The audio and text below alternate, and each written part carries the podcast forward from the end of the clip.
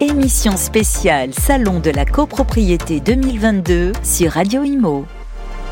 Bonjour à toutes et à tous. Euh, et voilà, nous sommes dans cette émission qui va vous parler d'un sujet très important, euh, lié d'ailleurs aux parties communes, lié à la gestion des parties communes, le Salon national de la copropriété avec euh, en présence les professionnels qui organisent d'ailleurs le salon de la copropriété dont on va vous parler et décliner toute la programmation. On espère que vous viendrez nombreux. Vous avez reçu d'ailleurs nos notifications avec toute la programmation. Je vous propose qu'on entre dans le vif du sujet. On a souhaité d'ailleurs euh, pour cette émission en amont de ce congrès réunir des professionnels et ceux qui l'organisent. Alors professionnels du syndic, ceux qui réenchantent l'acte de syndic d'ailleurs. Euh, ça va nous donner tout de suite la pêche pour le reste. Mais euh, bien évidemment, euh, vous posez aussi toutes les questions. Vous pourrez poster, bien évidemment, sur le podcast, comme d'habitude, tous vos commentaires.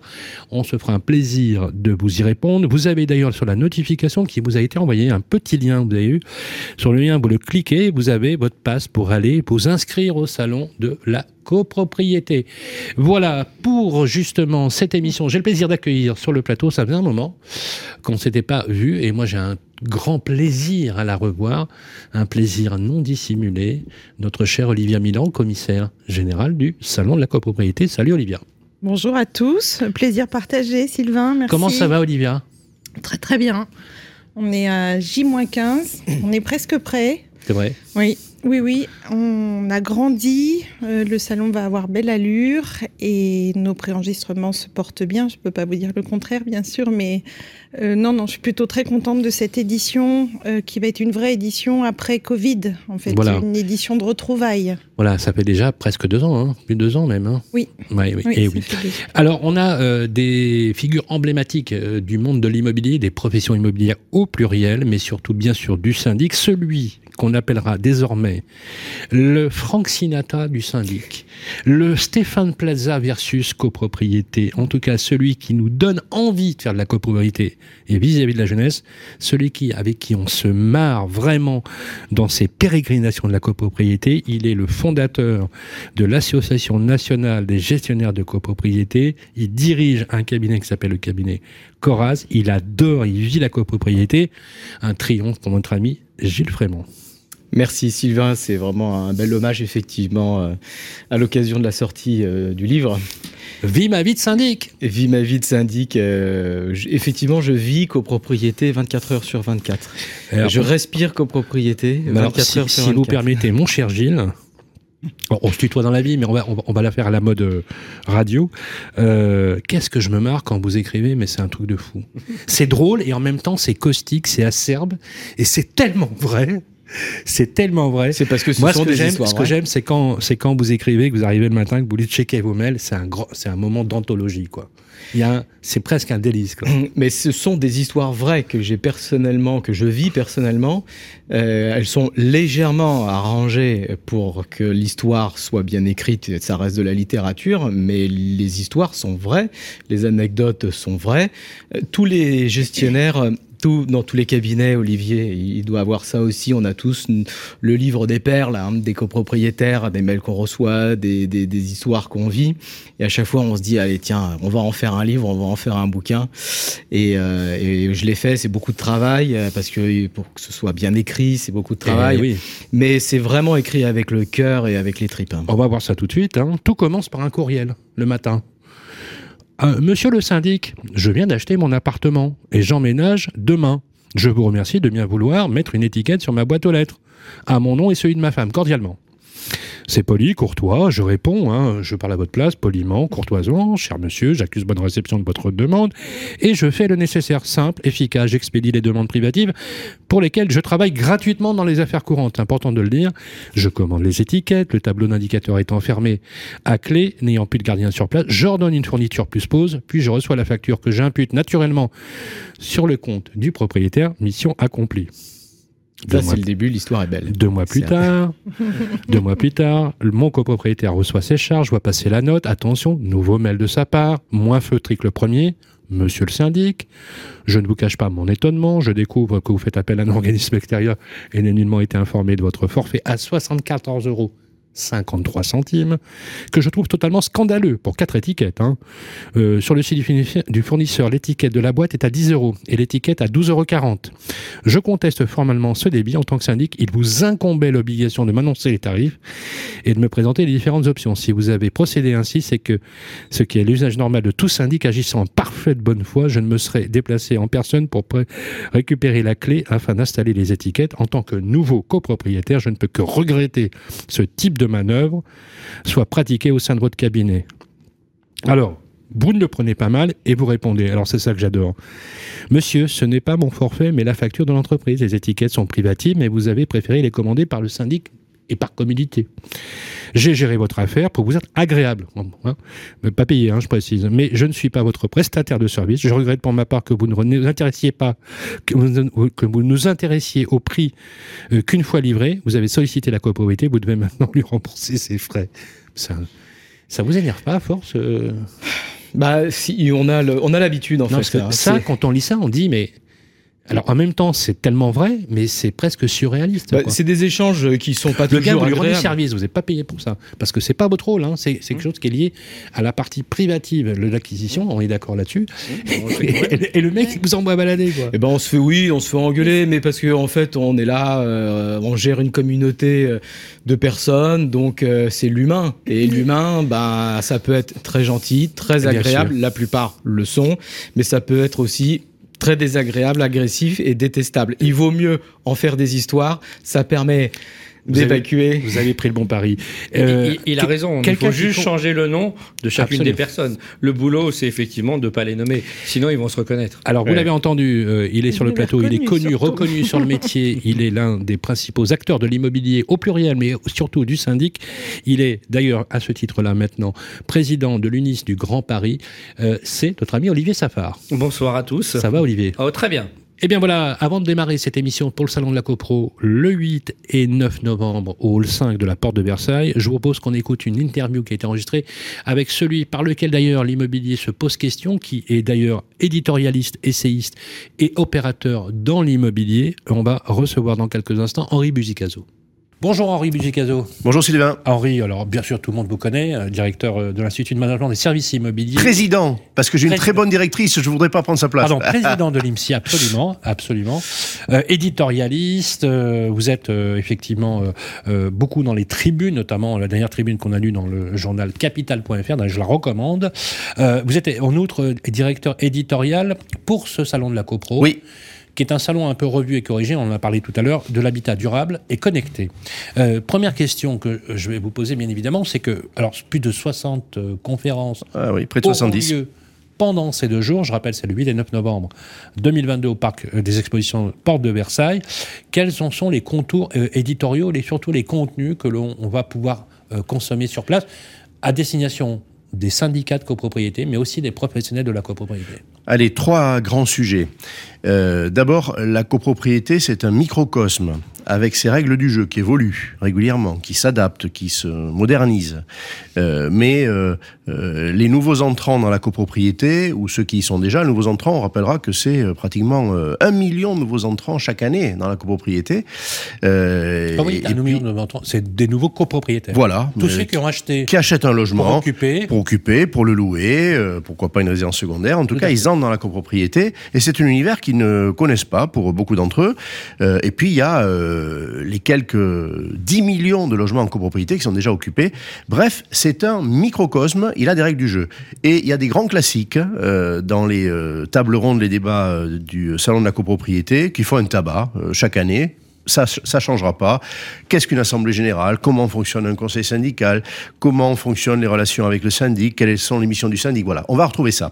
Deuxième grand euh, compartiment du jeu, euh, ben, on va être très clair, il y a deux défis majeurs qui se présentent à la copropriété euh, et qui sont un, un, problème aussi bien pour les professionnels que pour les pouvoirs publics. C'est la digitalisation. Qu'est-ce que le digital peut apporter à cet univers? Il y a eu des progrès depuis deux ans. Hein. La Covid, on le sait, aller accélérer le, jeu. Mais on n'est pas au bout encore, on peut encore faire beaucoup de choses. un exemple, le, BIM, la maquette numérique. Alors on en parle pour les logements neufs, mais demain, il faut savoir que dans les immeubles existants, on aura les moyens de savoir à quel endroit précisément il faut faire une réparation sans faire de saignée dans le bâtiment. On pourra aller beaucoup plus vite, dépenser beaucoup moins d'argent, sécuriser, euh, prévenir euh, les, sinistres, payer moins cher euh, d'assurance. voilà. Donc le digital va permettre de beaucoup progresser pour apporter du service. Et puis la transition environnementale. le problème du moment, c'est comment faire avancer les immeubles collectifs vers la vertu euh, écologique. Le gouvernement est désemparé. Euh, alors il y a la loi climat résilience, il y a un certain nombre de euh, d'aides, il y a des règles du jeu, mais on a un problème et on va éclairer les copropriétaires, leur donner envie de faire, leur expliquer pourquoi il faut faire et les professionnels. Et troisième grand compartiment du jeu, vous savez, aujourd'hui, Sylvain, on parle euh, beaucoup de pénurie de main-d'œuvre, de talents dans beaucoup de secteurs d'activité. Eh bien, entre tous ces secteurs, la gestion de copropriété a un problème de pénurie de talents. il nous manque, il manque dans nos, immeubles des gestionnaires locatifs, des comptables spécialisés, des assistants, des assistantes, c'est les trois grandes fonctions. Alors on va s'interroger sur euh, euh, les formations nécessaires, euh, sur la manière de rendre le métier plus attractif aujourd'hui. C'est un métier qui fait peur à beaucoup. Euh, et puis d'autres, au contraire, ils sont très heureux. On va se poser cette question-là, les questions de, les questions d'image, les questions aussi de, euh, bah de, discipline professionnelle, de qualité professionnelle. Il va y avoir un compartiment ressources humaines, ressources humaines, et ça concerne aussi les copropriétaires parce que si demain euh, ils ne trouvent pas face à eux les bons gestionnaires, les gestionnaires compétents, ils auront eux aussi euh, un, souci, et c'est déjà le c'est déjà le cas. Voilà, donc trois grands euh, compartiments du jeu. Alors il y a un sujet euh, effectivement et sur lequel les Français sont très attentifs. Alors vous, avez rappelé que c'est aussi un modèle de gouvernance. Hein. c'est régi par la démocratie avec un conseil syndical qui est élu au sein des copropriétaires, qui ensuite choisit son syndic. On est bien d'accord là-dessus? Tout à fait. Question, la question de la rénovation énergétique, on a l'impression qu'elle est sous-jacente à l'ensemble du salon. Ah Est-ce que vous confirmez qu'effectivement, cette période ou cette époque confirme le fait que, avec la loi climat résilience, mais c'était déjà bien engagé entre la rénovation par l'extérieur, l'intérieur, euh, la possibilité d'utiliser des fonds notamment ma prime rénov élargie au sein de la, euh, au sein de la copropriété. Euh, J'ai déjà posé la question tout à l'heure, mais je vous la repose aussi. Il y a 180 dossiers qui ont été déposés pour ma prime rénov au sein des copropriétés. Donc on peut dire que c'est pas franchement une réussite en termes de volume. Et sur les 180, il y a 80 dossiers qui viennent du groupe Nexity. Pourquoi c'est si compliqué finalement euh, d'utiliser France Rénovation avec ma prime rénov ou alors est-ce que c'est lié à la temporalité qui fait que pour pouvoir administrer un dossier de rénovation, il faut peut-être une, deux ou trois années pour voter? Ne serait-ce que les travaux, par exemple. On a toutes les difficultés en copropriété. Ça ne veut pas dire qu'elles sont insurmontables, hein, mais il faut les identifier. On a euh, le problème de la diversité des immeubles. C'est-à-dire que euh, on va diagnostiquer qu'il faut faire ceci dans un immeuble et dans un autre, peut-être dans la même rue, il faudra faire autre chose pour arriver euh, au même niveau de vertu énergétique. Il y a des questions euh, d'identité technique de chaque immeuble. Un immeuble n'est pas comparable à l'immeuble qui est à côté. C'est très clair ça. ça. ça. crée une complexité incroyable. La deuxième complexité, c'est la décision. Elle est collective. Pourquoi ma prime rénov, je, je dis à l'envers de, de ce que vous disiez, a marché en maison individuelle, parce que les 700 000 dossiers qui ont été faits jusqu'à présent, c'est en maison individuelle, et effectivement, c'est l'épaisseur du trait, même pas en copropriété.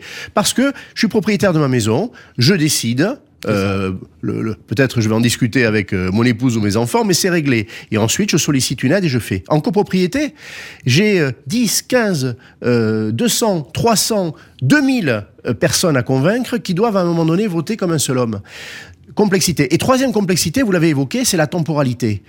Euh, Elle n'est pas adaptée.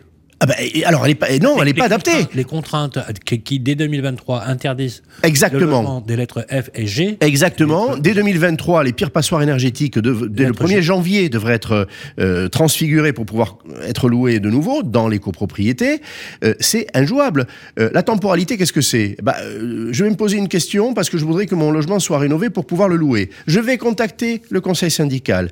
On va en parler à la prochaine Assemblée Générale qui est en juin. souvent, elle est en mai ou en juin, l'Assemblée générale. Est-ce que ça va passer dès euh, le mois de juin? C'est pas évident. On va peut-être seulement voter le diagnostic euh, général de l'immeuble collectif, absolument, qui est un préalable, etc., etc. Ça veut dire qu'on est à deux ans, deux ans et demi, alors que l'urgence climatique et l'urgence du gouvernement, euh, on entend les pouvoirs publics, c'est on, va massifier. Mais oui, mais il y a un problème de, de, de temporalité qui ne colle pas. Donc on a toutes les difficultés en copropriété. C'est pour ça que cette année, puis c'est pas fini, je vous euh, parie que l'an prochain, le salon de la copro va re-reparler de ce sujet et encore pendant cinq ans. On a là la matière la plus difficile à exploiter, plus que les mobilités, plus que de changer le parc automobile, et c'est pas facile, plus que de euh, rénover les maisons individuelles, on en a parlé, plus que de faire euh, que le neuf soit vertueux. Il y a une norme, R2020, tout le monde construit, à cette norme, c'est bon on a la plus grande difficulté, que ce soit le président de la République, que ce soit les ministres concernés, ils ont là le plus gros défi euh, national de la transition énergétique. Il nous reste deux minutes. Question. On a bien vu effectivement euh, que vous pointiez les, on dirait, les anomalies ou les, ou les, euh, ou les incohérences d'une politique du logement finalement absente hein, du débat public. Ça, c'est aussi un point important.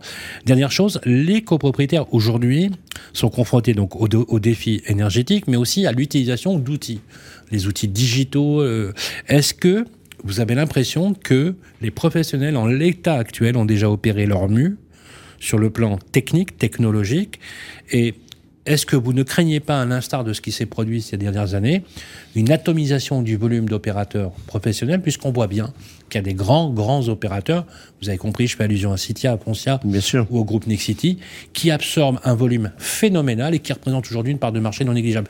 Cela veut-il dire, Henri, que l'avenir des petits et des moyens syndics, euh, à terme, est compromis ou pas? Et qu'est-ce qui fera la différence? Bon, écoutez, euh, Sylvain, je, Dieu sait que je connais euh, les grands opérateurs. Au fond, moi, je n'ai, servi la profession de manière opérationnelle que euh, dans des grandes enseignes. Mais j'ai aussi dirigé la FNAIM par deux fois, donc je connais la diversité de la profession. Je prétends que les petits ou moyens syndics ont leur place.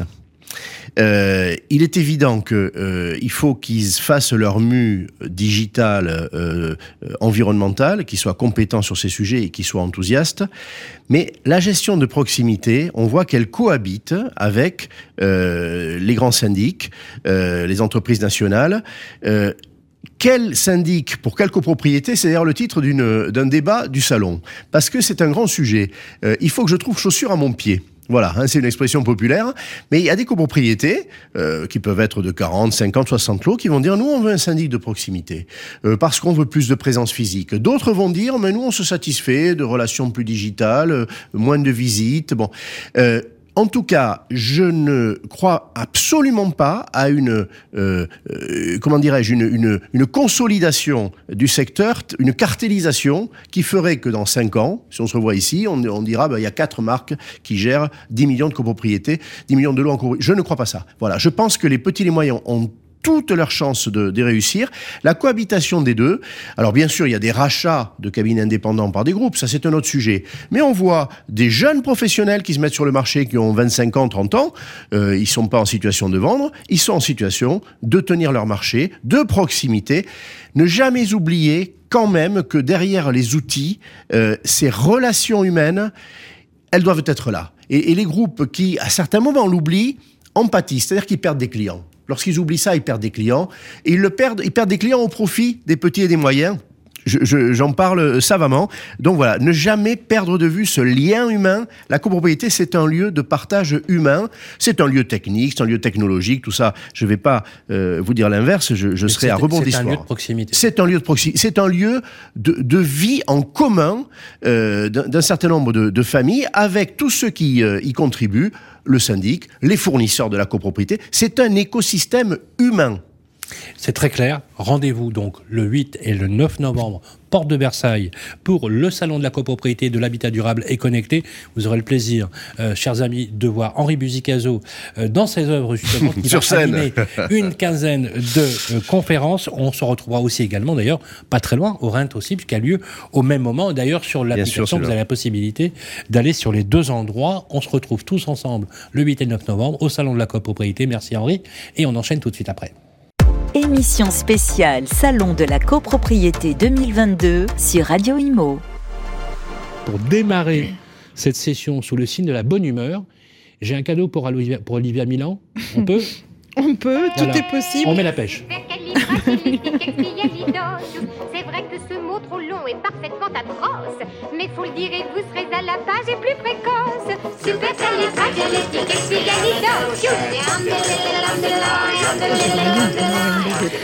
Voilà, c'était pour se mettre en forme et nous rappeler. Mm.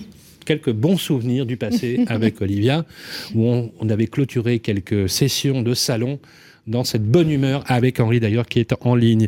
Olivia, on a un salon de la copropriété, vous l'avez rappelé tout à l'heure, qui est aujourd'hui euh, pas en renaissance mais en redéploiement avec une dimension extrêmement importante. Porte de Versailles, on va rappeler les dates et surtout on va entrer dans le schéma de programmation. Les dates, c'est 7 et 8 euh, pardon, ça commence mal justement. 8 et 9 novembre. 8 et 9 novembre, porte de Versailles. Puisque le 7, nous serons en montage, mais pas en ouverture. Donc 8 et 9 novembre. Alors, 8 et 9 novembre, salon de la copropriété, euh, dans un lieu qui est celui euh, du hall numéro 5. 5 de la porte de Versailles. Et d'ailleurs, au même moment, il y aura un autre salon qui s'appelle le Rent. Et effectivement, donc, il y a une très grosse opération, euh, entre guillemets, de coopération entre les deux organisations. Il y aura beaucoup, beaucoup de monde. Le syndic, c'est un vrai sujet, surtout en ce moment. Qu'est-il prévu dans le déroulé, Olivia? Alors moi j'aimerais tout de suite rebondir sur un, des propos de, Gilles euh, sur son histoire de boîte aux lettres où ce qui est important aujourd'hui pour les syndics vis-à-vis des copropriétaires, c'est de faire parler de leur métier, de leur savoir-faire, mais de le faire savoir. Et donc, on a créé un cycle de conférences qu'on appelle le Forum des métiers, donc le Forum des métiers syndics, qui va regrouper un certain nombre de conférences et tables rondes pour expliquer ce métier. Euh, l'objectif étant bien sûr de euh, travailler euh, et d'attirer davantage de jeunes à rejoindre euh, cette profession. Donc il y aura des conférences sur la, formation, les formations initiales, sur comment attirer les jeunes et comment les retenir au sein de, nos entreprises ou des entreprises de syndic. Et puis des, conférences sur justement faire savoir, faire connaître ce métier auprès des copropriétaires. Certains le, le, connaissent très bien, le voient très bien, mais peut-être apporter une vision un petit peu différente, davantage dans l'accompagnement des copropriétés, l'offre de services, euh, au regard en plus des, nouveaux sujets de, de, rénovation ou de transition énergétique qui arrivent, de mobilité électrique, où là il y a des vrais enjeux pour les copropriétés qui vont avoir besoin de, travailler en duo euh, gagnant avec leur, euh, leur syndicat. Est-ce qu'on veut dire que le fond finalement thématique de ce salon, c'est vraiment tout ce qui touche justement euh, à la gestion de l'énergie, à la rénovation énergétique, au tronc central? C'est vrai que ce que vous dites fait écho hein, finalement à ce qui est en train de se passer, que ce soit les problèmes de crise de carburant, les problèmes de hausse des matières premières, de coûts et d'accès à l'énergie. Lorsqu'on fait la reddition des charges et qu'on voit parfois des augmentations très significatives, des fois quand on est syndic, on se demande même comment on va expliquer aux copropriétaires Je pense que c'est une question que vous vous posez, Gilles Frémont On est en plein dedans. On est en plein dedans encore tout, encore tout à l'heure, pas plus tard qu'il y a une heure, j'ai appelé un président de conseil syndical pour lui annoncer le montant du budget prévisionnel 2023 qu'on va devoir euh, préparer. J'étais dessus, ils avaient un budget gaz de 60 euh, 000 euros, puisqu'ils étaient à 70 euros la molécule, euh, et leur contrat avec Engie se termine le 31 janvier 2023, et on va passer à 200 euros la molécule, donc x7, donc fois, x 3, pardon. 3, et encore, pour certains, si, fois 10. Si on prend un exemple, c'est-à-dire quelqu'un qui paierait X par mois, ça ferait combien Donnez-nous un exemple très concret, là, par exemple. Ça dépend de leur code part, c'est difficile à dire, mais sur un immeuble, en plus, moi, je un exemple, à l'échelle de l'immeuble. Bah, si c'est si euh, quelqu'un qui payait 100, est-ce qu'il va se mettre à payer 250 bah, euh, ou 300 euh eh ben, il va peut-être payer 2000 surtout, parce que quand on compare les prix des contrats d'il y a deux ans ou trois ans, où on était à 20 euros la molécule, aujourd'hui on est à 200 euros la molécule. Donc ça fait x10. x10. C'est incroyable. Alors, le bouclier tarifaire va permettre de protéger une partie de ce montant, mais il y a un plancher, un plafond surtout. Le plafond, il évolue chaque mois. Hein. Euh, mais là, aujourd'hui, il est à 158 euros la molécule euh, et on est à 220. Donc, euh, comment vous allez l'expliquer à vos clients, ça? Bah, En fait, on leur explique, on leur dit la vérité. On leur dit de façon un peu abrupte, mais on préfère ne pas tourner autour du pot et on leur dit ce qu'il en est. Et dans certains de mes immeubles, ils me disent, ben, soit, ben, écoutez, on va pas allumer le chauffage, et puis on va aller s'acheter des radiateurs électriques perso qu'on va faire fonctionner sur nos compteurs électriques, puisqu'on est encore au tarif réglementé sur nos abonnements EDF. Mmh. On va s'acheter des bains à huile, on va les brancher sur les prises oh. électriques. Euh, soit, bah, pour l'instant, pour l'instant, il y en a beaucoup qui sont dans le déni. Hein. Alors, je, suis un peu plus direct que ça. On se rend compte qu'on a un double problème. Un premier problème, c'est que la molécule, on l'appelle aujourd'hui beaucoup plus cher. En moyenne, sur nos immeubles, on était entre 30 et 40 euros le prix du mégawatt pour le gaz. Il est aujourd'hui entre 180 et 200, ça dépend des jours, au moment où on le paye. On a un bouclier tarifaire qui est là aujourd'hui à 65 euros. De passer de 30, 32 ou 35 à 65, c'est déjà multiplié par deux. Mais la deuxième difficulté, c'est qu'aujourd'hui, on doit payer les factures au prix actuel. Si votre prix est à 180, vous devez payer la facture à 180. On prépare ensuite les attestations que l'on valide immeuble par immeuble, que l'on doit envoyer au fournisseur du gaz, qui doit les envoyer à l'État. L'État doit rembourser le fournisseur de gaz, qui doit nous, nous faire l'avoir et nous rembourser derrière. On ça a prend fait six mois. Ça prend six mois. Ça prend plus de six mois. on a fait cette première opération. L'avance de trésorerie est faite par le copropriétaire. L'avance de trésorerie est faite par le syndicat des copropriétaires, donc les qui n'a pas la trésorerie dans certains cas. Donc aujourd'hui, on a une, une double difficulté. C'est un, d'augmenter les budgets, non pas sur le prix euh, tarifé, c'est-à-dire réglementé, ou sur le prix bloqué par son bouclier, mais sur le prix réel payé. C'est-à-dire qu'il me faut la trésorerie pour payer les factures en attendant de recevoir l'avoir ou le remboursement. Et ça, c'est une incompréhension des copropriétaires.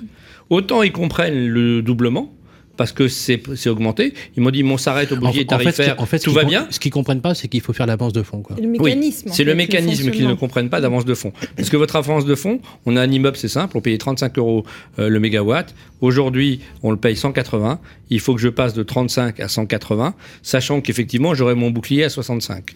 Et eux, ils ont l'impression simplement de dire ben, on avait 50 euh, 000 euros de gaz, on va faire augmenter le budget pour mettre 100 000 et on est tranquille. Et je réponds ben non, pas du tout. On va mettre le budget de gaz non pas à 100 000, on va le mettre à 250 000. Pourquoi? Parce que pour récupérer les 150 000 du bouclier tarifaire, je vais mettre 6 mois, 9 mois, 1 an.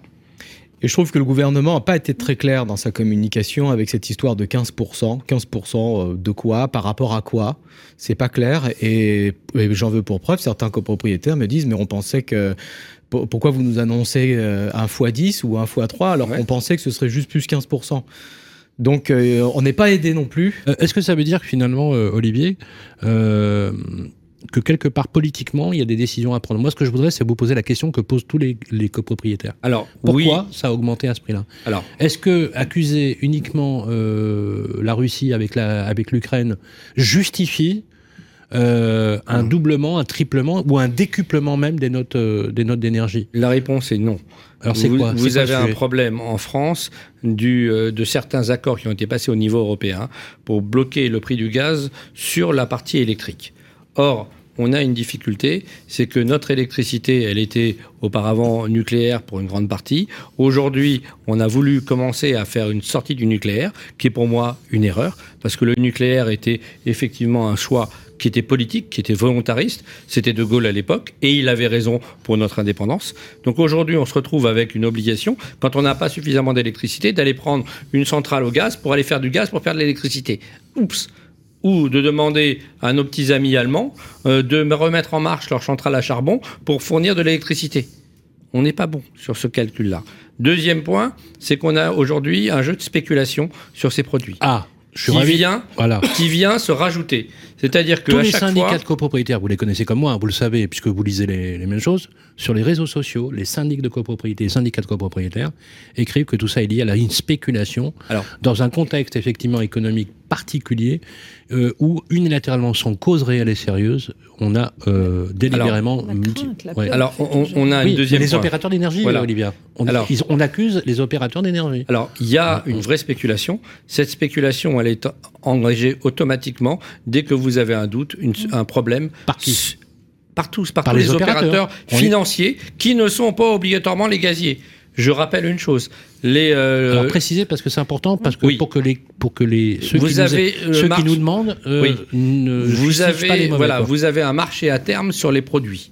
Qui est comme le marché à terme sur les actions ou sur les obligations, il existe sur les commodities, c'est-à-dire sur les produits, gaz, pétrole et autres. Ce marché à terme, il est géré comme dans les bourses, simplement par des opérateurs financiers qui sont là pour dire je vais euh, vendre du euh, gaz à deux ans à tel tarif, je vais l'acheter à tel autre tarif, je vais effectivement, c'est en train de bouger. Ce sont des opérations purement financières. Olivier, ça veut dire qu'il y a des malins comme euh, dans des époques de disette, où on stocke, où on, on préempte de l'énergie, et comme il y a une forte demande et qu'il y a une tension, on, les, on les vend à, un prix délirant. Je vais répondre et très comme simplement. il y a tellement Il y en de a forte demande, c'est ont- comme, c'est comme le carburant, où on a vu quand même. Le litre de gasoil à 2,44, à 2,44 euros, je sais pas si vous imaginez, parce qu'il y a des petits malins, effectivement, qui ont... Est-ce que c'est ça le- la réalité? Alors c'est pas que ça. C'est une réalité. C'est une des causes. C'est une des causes. Ce n'est pas la seule cause. Il faut bien comprendre qu'il y a une addition de différentes causes qui viennent effectivement modifier ce, ce- on va dire le mix. C'est-à-dire aujourd'hui, quand vous avez ce type de problème, bah, vous avez des financiers qui vont dire, bah, je vais acheter du gaz sur trois ans à tel prix, ils l'achètent 140, et puis il y en a plus parce qu'ils l'ont acheté en totalité, et derrière ils vont attendre que ça monte pour vous le rendre- vendre à 180 ou 200. Alors, juste... Et c'est ce qu'on a aujourd'hui. Alors justement, Olivier Safar, euh, dans ce salon, il y a pas moins d'une... Quasiment toutes les heures du salon, on a une conférence thématique. On a 60 en tout. 60 thématiques. On va, on, va, on va les décliner. Il y, a, il y a sur les outils digitaux, il y a le vote en ligne, il y a la mobilité électrique, il y a la rénovation énergétique, il y a tout ce qui touche aux signatures électroniques, Oui. au vote. Euh, on a euh, des sujets sur la négociation des contrats de fourniture. On a beaucoup, beaucoup de sujets autour. Il y a un dénominateur commun qui est celui de la transformation des copropriétés. On le voit bien hein, dans la déclinaison, je pense que c'est Ah un oui, postulat oui, euh, Mm. un postulat volontaire parce que se rajoute à ce phénomène de spéculation qu'on peut espérer être temporaire la nécessité de, réno- de rénover le bâti ancien, notamment au niveau des copropriétés. Olivia Milan, est-ce que vous percevez dans ce salon une véritable prise de conscience, on peut dire, des principaux opérateurs complètement alignés, que ce soit les syndics de copropriété professionnels, les utilisateurs, les copropriétaires, les syndicats, mais aussi tout ce qui fournit la copropriété. Alors, on l'a vu dans, la première partie de, préparation du salon, on a nombreux énergéticiens, beaucoup plus que d'habitude, qui sont venus pour la partie justement euh, maîtrise des charges sur la maîtrise des coûts de l'énergie. Un deuxième secteur qui s'est aussi euh, développé, tout ce qui est lié à la rénovation énergétique des bâtiments avec les différentes euh, technologies, possibilités et surtout les outils, comment on fait et comment on s'assure de réussir un projet de rénovation énergétique. Et là, on a vu se mobiliser euh, aussi bien des architectes que les professions, que euh, des industriels qui sont venus euh, soit s'inscrire au salon, soit préparer les contenus des tables rondes avec nous. Donc oui, si on avait un thème à donner, si on devait en retenir qu'un cette année, ce serait un thème autour de la transition énergétique et de la, rénovation énergétique des bâtiments. tous, ces coûts, on a estimé, alors tout le monde n'est pas d'accord, hein, la copropriété dans le calendrier fixé par l'État, notamment sur la loi climat et résilience, l'élargissement de ma prime rénov à l'échelle de la copropriété, il y a presque deux ans maintenant. Euh, on a fait le compte de dossiers, euh, je, je crois que c'est vous qui m'avez donné le chiffre. Combien de dossiers ont été déposés pour ma prime rénov? Ma prime Rénov CoPro. Mm. copro Je crois qu'on est à 88. Non, on a dépassé. Combien? On, on est pratiquement pour cette année à plus de 100. Oui. Alors, j'interviens là-dessus, excusez-moi, parce que Non mais je, j'ai le suis, chiffre exact. je suis membre du conseil d'administration de l'ANA. Combien vous dites Le dernier conseil d'administration de l'ANA. Il y a 180 dossiers. Oui. Instruits. Pourquoi? Parce que vous avez rajouté tous ceux qui sont inscrits, mais pas ceux qui sont validés. Pourquoi? Parce qu'on a, euh, au sein de l'ANA, on inscrit, on a un numéro de dossier. Ensuite, on doit remplir la totalité des informations et faire valider le dossier. Le dossier validé aujourd'hui, on en est à un peu plus de 100. On est à pratiquement 200 d'inscrits, ce qui est une très bonne nouvelle. Parce que l'an dernier, on n'avait pas dépassé les 100. je J'ai fait le compte, euh, effectivement, on m'a donné le chiffre de 180, et sur les, quatre, sur les 180, il y a 80 dossiers qui ont été déposés par euh, le syndic euh, Nexity. Oui, alors c'est quand même assez faible en comparaison avec Mais ma quand- prime Rénov Alors, pour les on a comparé au volume, absolument, merci de, de- de le dire, on a comparé au volume, euh, à la fois des copropriétés de Macron Rénov. On peut pas franchement dire que c'est un succès. Hein. Non, il y a... hum, Expliquez-nous pourquoi. Là. euh, Parce que déjà, il y a un seuil, il y a, Sur y a papier, ce fameux sur, le seuil... papier, c'est, sur le papier, c'est quand même vachement bien. Ouais. Il y a ce fameux seuil de 35% à atteindre, c'est-à-dire 35% euh, d'économie d'énergie à atteindre à l'issue des travaux Mhm. Soumis au, Oui. à ma prime Oui, Rénov. prime. et 35%, c'est un, c'est un tiers. C'est très important. Ça veut dire que quand on traduit ça en termes de travaux, ça veut dire qu'il faut faire en gros la totale. Euh, l'isolation du toit, l'isolation des façades, le remplacement des non, mais on peut pas isoler par l'extérieur. Regardez Paris, par exemple, isolation par l'extérieur, c'est niet. Voilà, hein. non, c'est pas niet. C'est en fonction du type d'immeuble. Oui, ah oui, pardon. Parce que moi, je l'ai fait, on l'a fait dans le 19e, que les choses soient claires, ça s'est fait. Oui, oui, pardon. Il faudrait abaisser ce seuil de 35%, je pense, déjà. Ah oui, vous pensez Oui. À combien? Euh, bah, au moins 20, 20%. Bah, après, c'est des, des, curseurs, hein, ah. ça se discute, mais en tout cas, 35%, c'est très élevé. Les copropriétaires, ils comprennent ça? Non. Ils, ils comprennent ah, pas, parce qu'il y a deux difficultés en réalité. Il y a un problème, effectivement, de ces 35% à, attendre, à atteindre. Le deuxième problème, c'est la temporalité en copropriété. Vous ne mmh. décidez pas de faire des travaux de rénovation énergétique en 6 mois ou en un an. Combien de temps? En moyenne, c'est 3 à 5 ans. On a des dossiers, ils mettent trois ans parce qu'il faut que ça rentre dans la tête des copropriétaires. Vous allez expliquer les choses. Vous allez motiver le conseil syndical, le mobiliser. Il va comprendre les choses. Il va devoir expliquer les différents points à tous les copropriétaires. Et derrière, on va devoir aller vers une assemblée générale où on va nommer un architecte, un bureau d'études, euh, quelqu'un qui va venir effectivement les aider, un AMO. Et derrière, on va monter le projet. Monter le projet, c'est trois à cinq ans. Et c'est vrai que c'est compliqué et c'est difficile. Et, ça n'a jamais été dans la, tradition et la culture des copropriétés euh, de faire la totale, euh, de rénover la totalité de son immeuble euh, d'un coup à l'occasion d'un seul projet. mais surtout On fait les travaux étalés, les âgés après les âgés. D'abord le très hétérogène. Mmh. D'abord la toiture une année, mmh. et puis dans 4-5 ans on fera les façades. Gilles, chaque et la chaudière on la remplacera de toute façon quand chaque elle sera immeuble, HS. Chaque immeuble a une spécificité. Effectivement, vous avez raison. C'est-à-dire qu'on on peut pas, on peut pas massifier et standardiser le type de travaux. on ne fait pas des travaux comme ça Si. C'est un, changement de, C'est un changement de paradigme, clairement, mais on peut le faire, mais c'est une loi de programmation. C'est ce que j'ai demandé une loi de programmation, vous allez voir. non, je suis très direct. Je leur ai demandé la dernière fois une loi de programmation. du ministère de la Justice, euh, de Une loi de programmation euh. de 5 ans, une deuxième fois 5 ans. Pourquoi? Parce qu'elle doit être en phase à notre, avec notre plan pluriannuel de travaux qui est de 10 ans. Quand vous dites, pardonnez-moi, qu'on comprenne bien, parce qu'il y a des particuliers qui nous écoutent aussi, euh, loi de programmation qu'on comprenne, en fait, euh, mesdames et messieurs, ça sanctuarise en fait une ligne sans qu'elle soit renégociée chaque année. Voilà, Absolument, tout à fait. Voilà, donc quand c'est décidé sur 5 ans, bah, c'est pour 5 ans. Euh, la question que je voudrais vous, poser, c'est le, le on, vous parlez de, de, justement de la temporalité. Moi, je voudrais qu'on distingue, est-ce que ce projet se catapulte pas avec le calendrier du retrait des étiquettes F et G du marché locatif, dont d'ailleurs qui a un impact sur la copropriété. Parce que moi, il y a une chose qui me surprend. Vous êtes aussi administrateur de biens, me semble-t-il. Oui, tout à fait. Bah, moi, j'aimerais bien vous poser la question. Pourquoi la loi se préoccupe des locataires et pas des propriétaires occupants? Parce que pour les propriétaires occupants, ils peuvent continuer à vivre dans les passoires thermiques. Absolument. Par contre, dès qu'ils s'amusent à vouloir louer leurs biens, alors les, alors les locataires, il n'y a pas de problème. Donc les propriétaires occupants, occupants qui ont des passoires, qui vivent mal, qui ont un air intérieur qui est pourri et qui voient dégrader leur santé, etc., on s'en fiche. Quoi. Non, je caricature un peu, mais. Mais c'est. L'analyse que vous faites est un peu rapide, mais. Un peu rapide, je, mais, veux bien. Voilà, mais elle est réelle pour certains copropriétaires, pour certains propriétaires bailleurs. Certains propriétaires bailleurs aujourd'hui viennent en assemblée générale alors qu'avant ils ne venaient pas ou peu. Et ce sont eux qui poussent pour faire les travaux de l'immeuble, parce qu'ils se rendent compte que globalement, bah, d'ici quelques mois ou un an, ils ne pourront peut-être plus louer leur appartement. Et donc, on a aujourd'hui une poussée de certains copropriétaires bailleurs en disant bah, il faut avancer sur ces travaux, il faut faire ces travaux de rénovation énergétique. Sachez que dans la loi de programmation, on a demandé deux choses. Un, de sanctuariser le montant des aides chaque année. Deux, bien évidemment, de penser qu'on n'arriverait pas aux 35% en une seule fois, mais qu'on arriverait aux 35% avec deux paliers. 10, 10, 15 pour que globalement on se dise en 3 ou 4 ans on arrive au moins à faire 10 ou 15, les 3 années suivantes on fait à nouveau 10 ou 15, et en la, les 3 dernières années ou les 4 dernières années on fait à nouveau 10 ou 15. Bah, c'est bien. Et ça rentre dans le cadre de l'analyse du plan pluriannuel de travaux qui a été voté dans le cadre de la loi climat et résilience. Ça va se faire, ça ou pas? Ça pourrait se faire La réponse est qu'aujourd'hui, nous n'avons pas de réponse des différents ministères. On a posé les questions. Les lois de programmation Qui, Olivier, Olivier Klein ah, Christophe Béchu Le problème, c'est ni Olivier Klein, ni, ni, ah. ni Béchu. C'est Bercy. C'est Bercy. je suis désolé de le dire. Euh, je, euh, je connais la réponse. Autant euh, sur le montant à l'ANA, on a demandé à ce qu'il y ait plus au niveau de ma prime rénov. Le budget de ma prime rénov est passé d'un milliard huit à deux milliards quatre pour 2022. Donc, ce qui est quand même un point extraordinaire.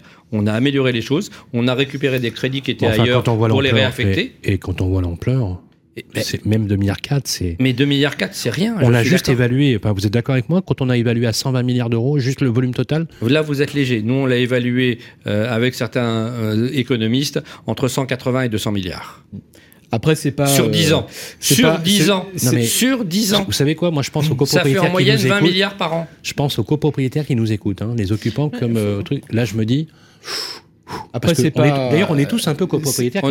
C'est pas l'argent public qui va payer non on plus. on va euh, salement déguster quand même. C'est hein. pas non plus l'argent public euh, qui va payer l'entretien du patrimoine privé, de la propriété privée. Hein. Il faut aussi un peu se calmer avec les subventions euh, publiques et l'argent public. les copropriétaires sont censés entretenir leur patrimoine. Et là, on passe à un autre sujet.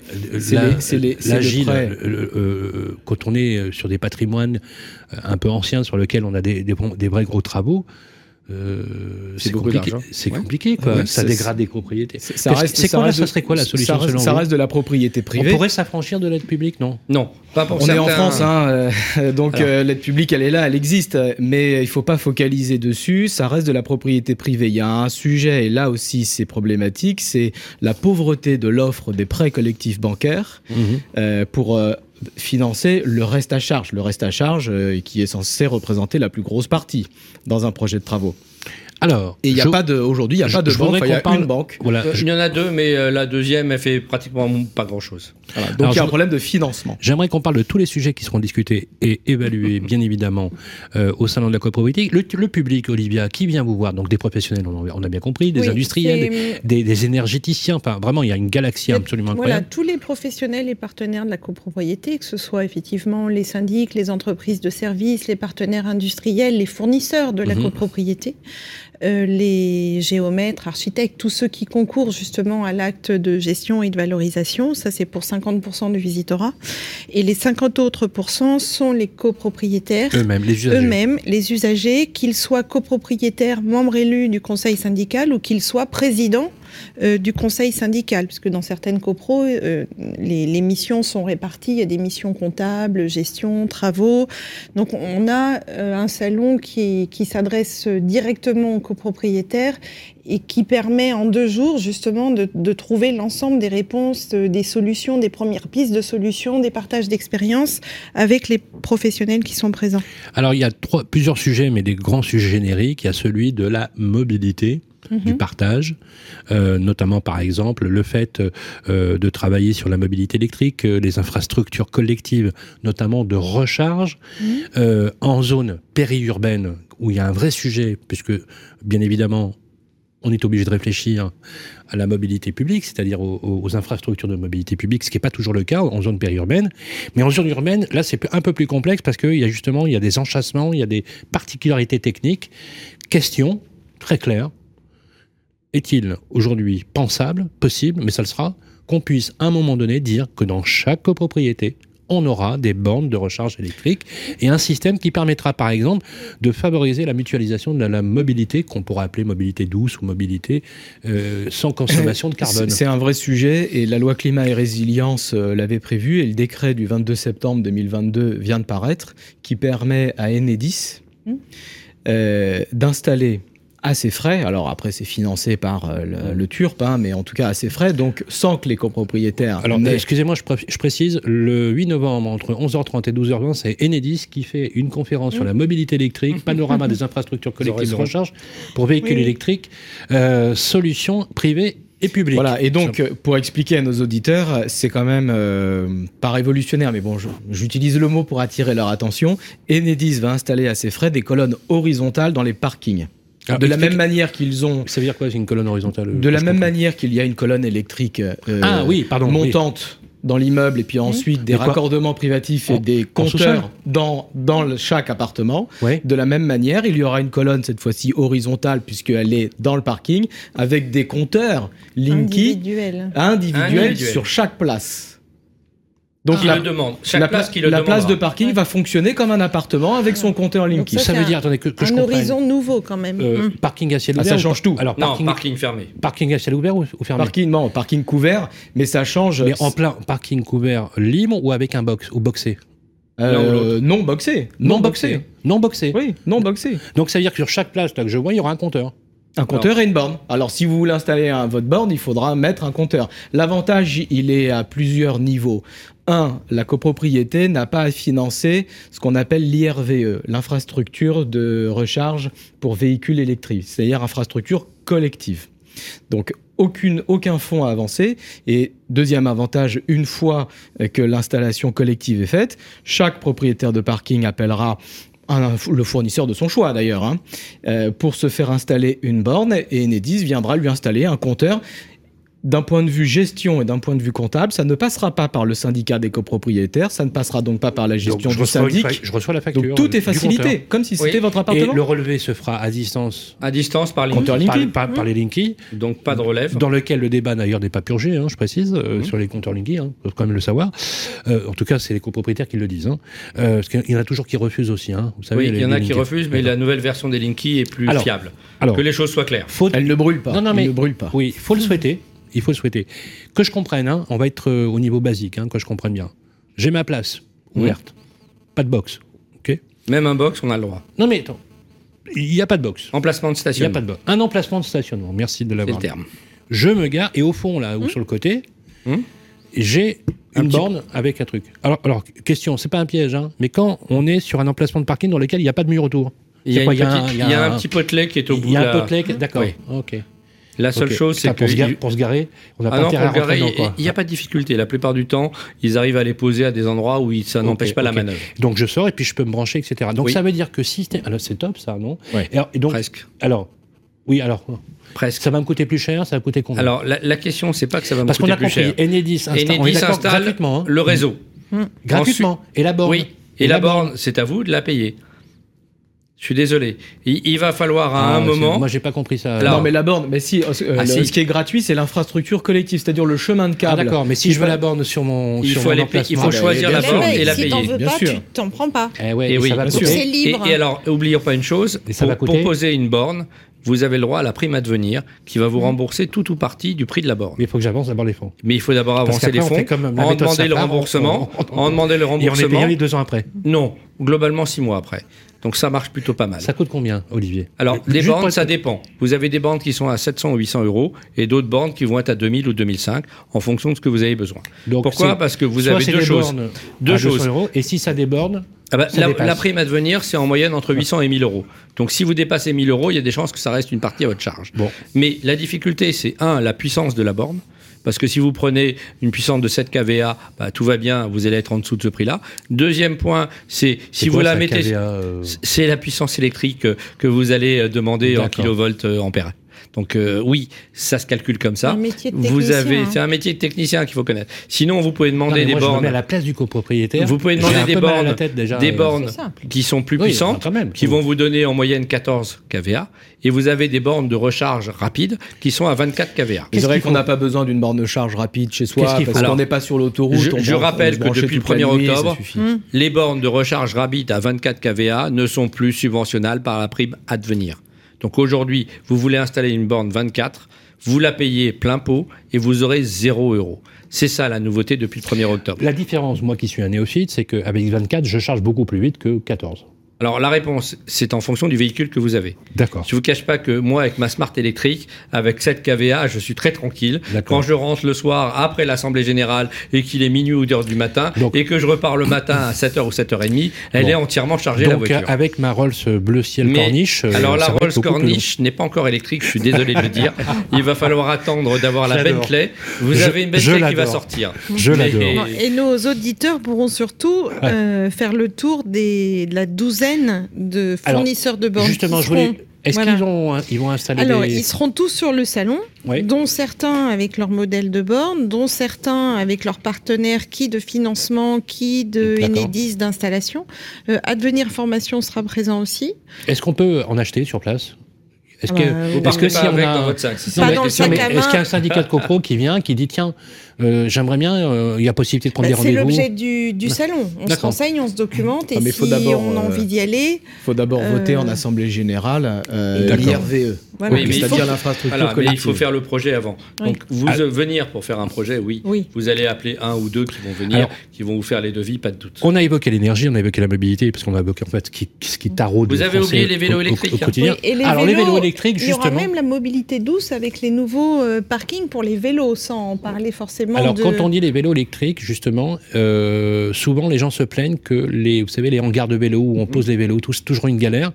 Je crois que c'est Gilles, une fois dans une émission, qui me disait, euh, ouais, des fois, pour installer des ascenseurs, quand on voit le, le périmètre, l'enchassement, que c'est compliqué, donc le hangar à vélo ou le... Non, mais le problème, c'est que les immeubles parisiens, les immeubles anciens, il n'y a, pas de local vélo. Donc on peut pas, on est d'accord. Il n'y a pas de local vélo, donc euh, on aménage comme on peut, euh, un coin vélo dans la cour, s'il y a une cour, et avec des racks à vélo. Hein, alors là, mmh. j'en vends des racks à vélo. Alors là, j'en vends. Mais euh, Gilles, on rentre pas avec le vélo dans l'appart?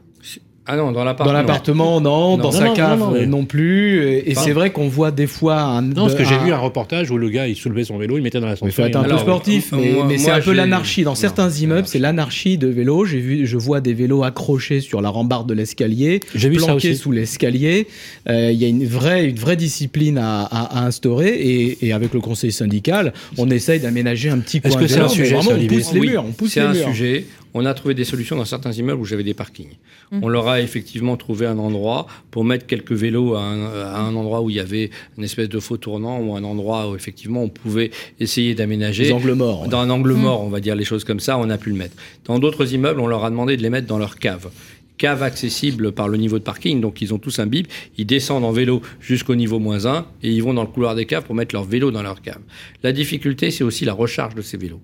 Pourquoi? Parce que quand vous avez un petit local vélo qui est tout petit, vous ne pouvez pas recharger votre vélo électrique dans le même local. Donc vous devez enlever votre batterie, ramener votre batterie chez vous, la charger chez vous et repartir avec pour la remettre.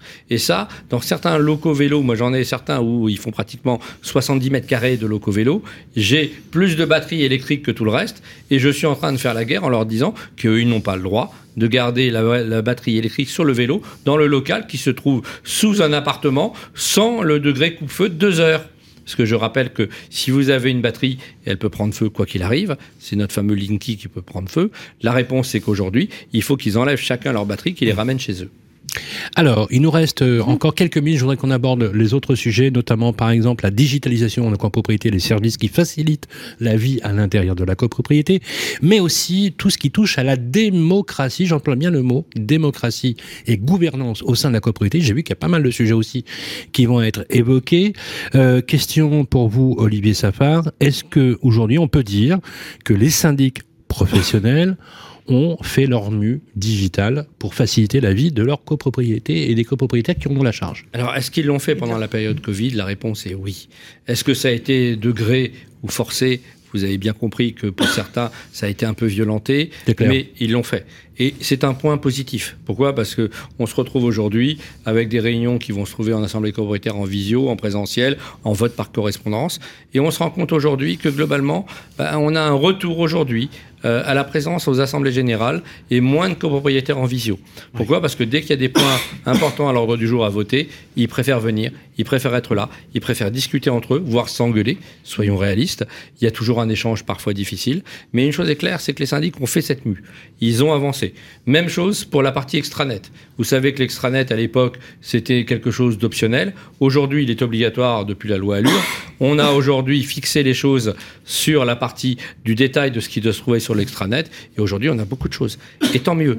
Et les copropriétaires l'utilisent. Aujourd'hui, j'ai beaucoup de copropriétaires qui reçoivent leur lettre commandée électronique, qui ne veulent plus de papier. Tant mieux. Il y en a de plus en plus qui reviennent en arrière, malheureusement. Pourquoi? Parce qu'ils se rendent compte que globalement, quand ils le reçoivent par mail mmh. et qu'il y a des travaux à l'ordre du jour, ben, ils ne veulent pas imprimer les 350 pages de la convocation parce qu'il y a tous les devis. Ils préfèrent que ce soit le syndic qui leur envoie. Donc on se retrouve avec un retour en arrière sur ce type d'opération. En revanche, ils ont le site extranet sur lequel ils trouvent les documents, la compta, leur paiement, leurs charges. Ils peuvent payer en ligne pour certains. Je ne vous cache pas que chez nous, le paiement en ligne existe sur le site extranet depuis 2004. Ça va faire 18 ans. Donc euh, certains me disaient à l'époque c'est une erreur. Je dis non, euh, ce sont des choses qui tournent. Et euh, bien évidemment, ils vont pouvoir au fur et à mesure avoir des compléments d'utilisation sur ce site extranet. Cette digitalisation, elle est là, elle est rentrée dans les mœurs. La seule difficulté, c'est dans les mœurs, c'est-à-dire de l'utilisateur. Alors ou de la gestion de la copropriété. Du syndic, de la gestion de la copropriété et de certains copropriétaires. D'accord. Certains, certains copropriétaires. Certains Vous avez certains qui sont, on va dire, récalcitrants. On n'est pas encore dans l'usage, on va dire, global des usagers de la copropriété. C'est ce que je voulais vous entendre dire parce que ça remonte énormément, bien évidemment. Alors, tout le monde, tout le monde n'y va pas.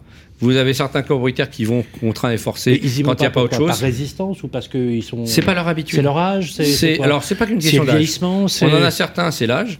On en a d'autres, au contraire, eux, ils ont l'habitude d'être. jeunes quand même. Ils sont plus faciles, ils ont l'habitude. Tous leurs petits enfants sont à l'étranger et ils font toutes les réunions en visio avec les petits enfants. Euh, ils sont tranquilles, ils ont l'habitude. Les jeunes copropriétaires eux-mêmes. Et ben certains jeunes copropriétaires préfèrent venir en assemblée générale pour oh. discuter, pour expliquer les choses, pour être en face de ceux qui parfois bloquent leur projet. Je trouve que Le, le, on, fait un, on fait un faux procès euh, et certaines startups euh, en ont profité. Euh, on fait un faux procès avec cette digitalisation et les syndics. Les syndics, déjà le mot digital, numérique, c'est un mot valise. On met tout dedans. De quoi on parle? Est-ce qu'on parle du logiciel? Est-ce qu'on parle, on parle d'outils qui facilitent l'application? Est-ce qu'on parle de la visio? Est-ce qu'on parle des mails? Parce que dans ce cas, les mails à Outlook, ça, existe depuis, ça existe depuis 2003. il faudrait d'abord bien définir de quoi on parle. Quand on parle de digitalisation du métier Est-ce qu'on parle de plateforme Est-ce qu'on parle d'outils? Bon, moi je parle d'outils. On, parle communément, on parle d'outils. Euh, l'outil, ça reste un outil. Euh, et les syndics sont outillés depuis longtemps. L'extranet, euh, Olivier le disait très clairement, les syndics l'avaient mis en place avec leurs éditeurs logiciels bien avant que ce soit rendu obligatoire par la loi Allure en 2014. On le faisait déjà. Peut-être qu'on ne communique pas assez sur ces outils. On, l'a communiqué. Hein. Nous, on l'a mis en place en 99. À l'époque, on s'est fait traiter de tous les noms. Les syndics en général, peut-être ne communiquent pas assez sur leurs propres innovations et ensuite se font dépasser sur le terrain de la communication par d'autres acteurs qui, eux, ne misent que sur la communication. Donc, euh, et pour en revenir aux assemblées générales, la visio, elle s'est démocratisée, mais elle n'a pas supplanté l'Assemblée générale physique, bien au contraire. Euh, euh, tandis que... et, non seulement bien au contraire, mais comme vous le savez, le retour au physique, on peut dire les choses comme ça, a redécouvert les vertus de la proximité. Et les gens qui pourraient aller en visio ne veulent plus y aller.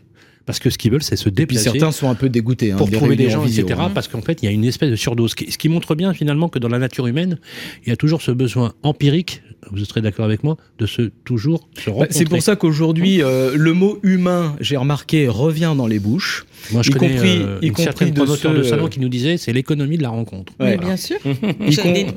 Et j'en veux pour preuve, on a des, une délégation de Canadiens, de gestionnaires de Canadiens euh, qui vient au salon. Et le RGCQ. Voilà. Et on bah, ils aura sont également. Dites pas canadien, il, va se il, va se fâcher. Et euh, une délégation de des Belges. Et donc on, on, on provoque... c'est qui C'est Maître Jolicoeur qui vient, non? Alors oui, mais pas que, pas que.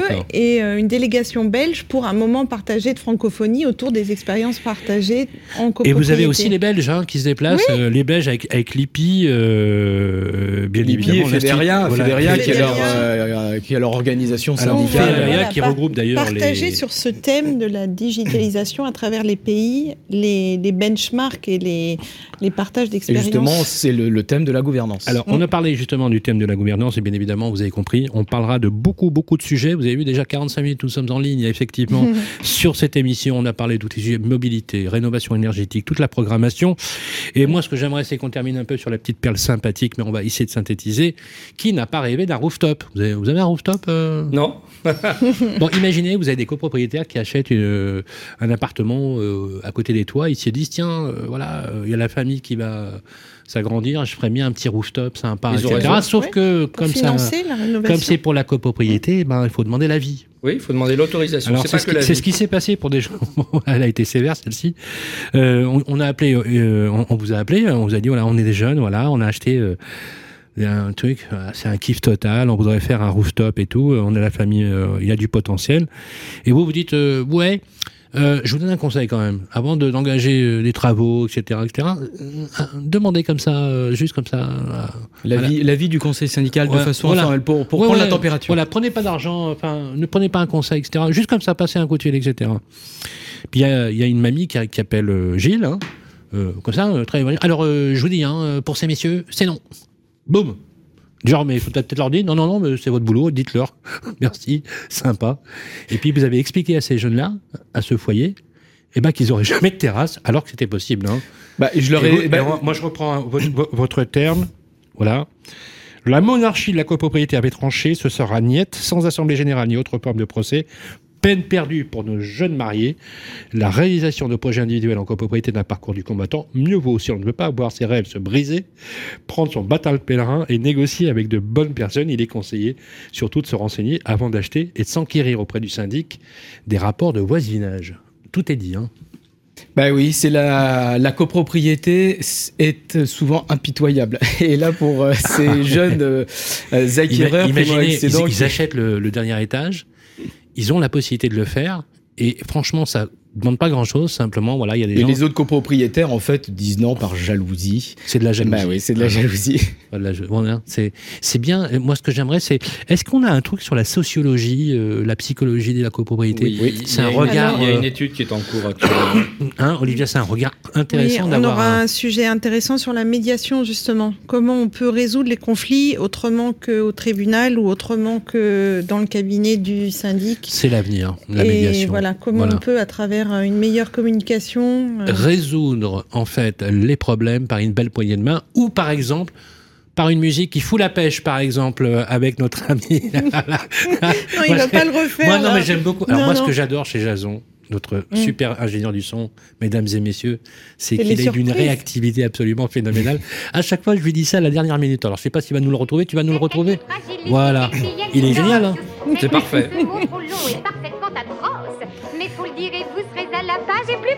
Écoutez bien les bras. Voilà, moi ce que je serais vous, je serais vous, je démarrerais les assemblées de copro comme ça. Au lieu d'y aller avec un casque intégral, j'irais en tenue de Mary Poppins. Oh, mais les assemblées générales. je crois qu'ils en ont beaucoup dans leur sac, hein, quand même. De tenue de Mary Poppins, je sais pas. De casque intégral non plus.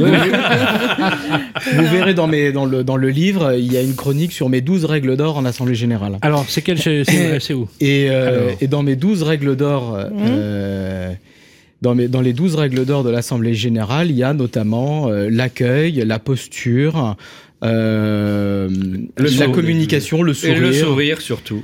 Le sourire, c'est. Euh, vous avez le répertoire. Euh, et, et, et c'est une chronique qui a... Les 12 règles d'or. Ouais. Ah oui, signe, soignez l'accueil pendant l'émargement, faites venir le président, le scrutateur au bureau, souhaitez la bienvenue à tout le monde. Et, et là, c'est leur... Euh, voilà. Et, et, indiquer une heure de fin, c'est important. Laissez à chaque personne s'exprimer sans leur couper la parole, laissez environ 5 minutes par résolution, tenez la cadence, car c'est vous le professionnel. Invitez le président à introduire le débat. Euh, si vous n'avez pas la réponse à une question, proposez de donner l'information le, par mail le lendemain. J'aime bien quand vous écrivez mail avec MEL. Ça, c'est l'éditeur. Voilà, pour éviter les anglicismes. Vous êtes obligé. Euh, ne répondez pas aux provocations, aux provocations, recadrez fermement mais poliment. C'est bon ça. En cas de propos irrespectueux. Euh, parlez distinctement la voix claire, faites-vous confiance. 11. Faites tourner l'imprimante et sortez le PV, ça veut dire que c'est fini. 12 la dernière, souriez, ce n'est qu'une AG. Il est bon hein, quand même. Hein. Il, a raison. Il a, il, a, il a raison. Il faut heureusement vous êtes là, euh, Gilles, parce que vous réenchantez véritablement la copropriété. Euh, ça nous donne et ça nous donne tous envie de venir le 8 et le 9 novembre, porte de Versailles, hall 5, au salon de la copropriété pour découvrir la copropriété sous un autre prisme. Moi, j'ai l'impression que ce que vous avez fait là tous, c'est que vous avez dépoussiéré finalement dans quelque sorte le monde de la copropriété. Vous l'avez disrupté, vous présentez un regard différent.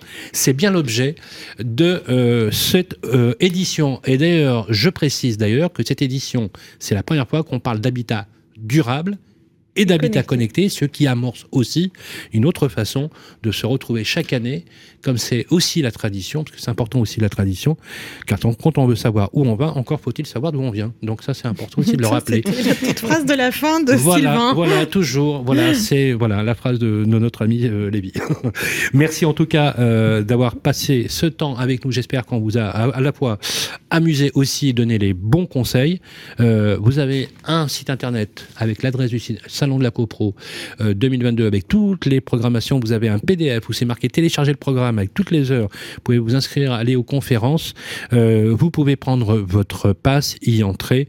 Vous allez voir, c'est très très très sympa et ça va être un bel bel événement. Merci Olivia Milan, Merci commissaire général. à tous. Merci Sylvain. Du salon On va d'ailleurs se retrouver parce que vous nous faites l'honneur de nous accueillir avec un plateau radio où on va commenter l'actualité pendant ces deux journées. Un grand merci et un triomphe à, Gilles Frémont que j'ai vu d'ailleurs démarrer avec son association et quand je vois aujourd'hui qu'il est partout, ça nous fait extrêmement plaisir et c'est largement mérité. C'est un vrai sacerdoce, c'est un vrai engagement.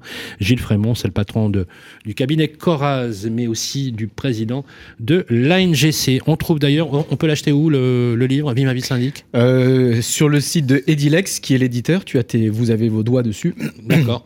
Edilex, edilex.fr. Voilà, Edilex. Et puis, ou sinon directement sur le lien de mes publications Facebook, Facebook, LinkedIn. On va mettre d'ailleurs. En euh, dédicace sur le salon. Oui, on va le mettre. Et il y a une dédicace sur le salon. On va mettre l'URL, l'URL de Edilex, E-D-I-L-A-I-X. Euh, on va le mettre sur le podcast, vous êtes d'accord, Olivia, pour qu'on puisse effectivement aussi acheter, préacheter le livre venir au salon et se le faire dédicacer par la star de la CoPro, Gilles euh, Frémont.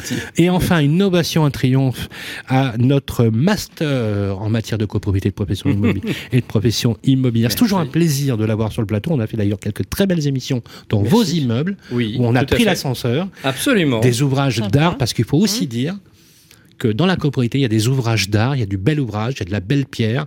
C'est magnifique. Il y a des belles pierres, il y a des belles menuiseries, il y a des beaux. Il y a de la ferronnerie. Des ferronneries qui sont magnifiques. Et c'est notre rôle. Des vitraux extraordinaires. c'est notre rôle de les entretenir et d'améliorer quand il le faut. On peut aussi, le faire. On peut aussi avoir une vision euh, patrimoniale, même une vision holistique de la copropriété. On doit avoir obligatoirement une vision patrimoniale. Si vous l'avez pas, c'est que vous n'avez pas compris l'intérêt de vos copropriétaires. Eh bien, merci à toutes et à tous euh, d'avoir participé à cette émission. Mention bien évidemment spéciale à Henri Buzicazo pour son interview tout à l'heure qui nous a éclairé, qu'on retrouvera d'ailleurs au salon de la copropriété le 8 et 9 novembre 2022. Voilà, prenez soin de vous et on se voit très vite au Hall 5, porte de Versailles, au salon de la copropriété. Émission spéciale Salon de la copropriété 2022 sur Radio Imo.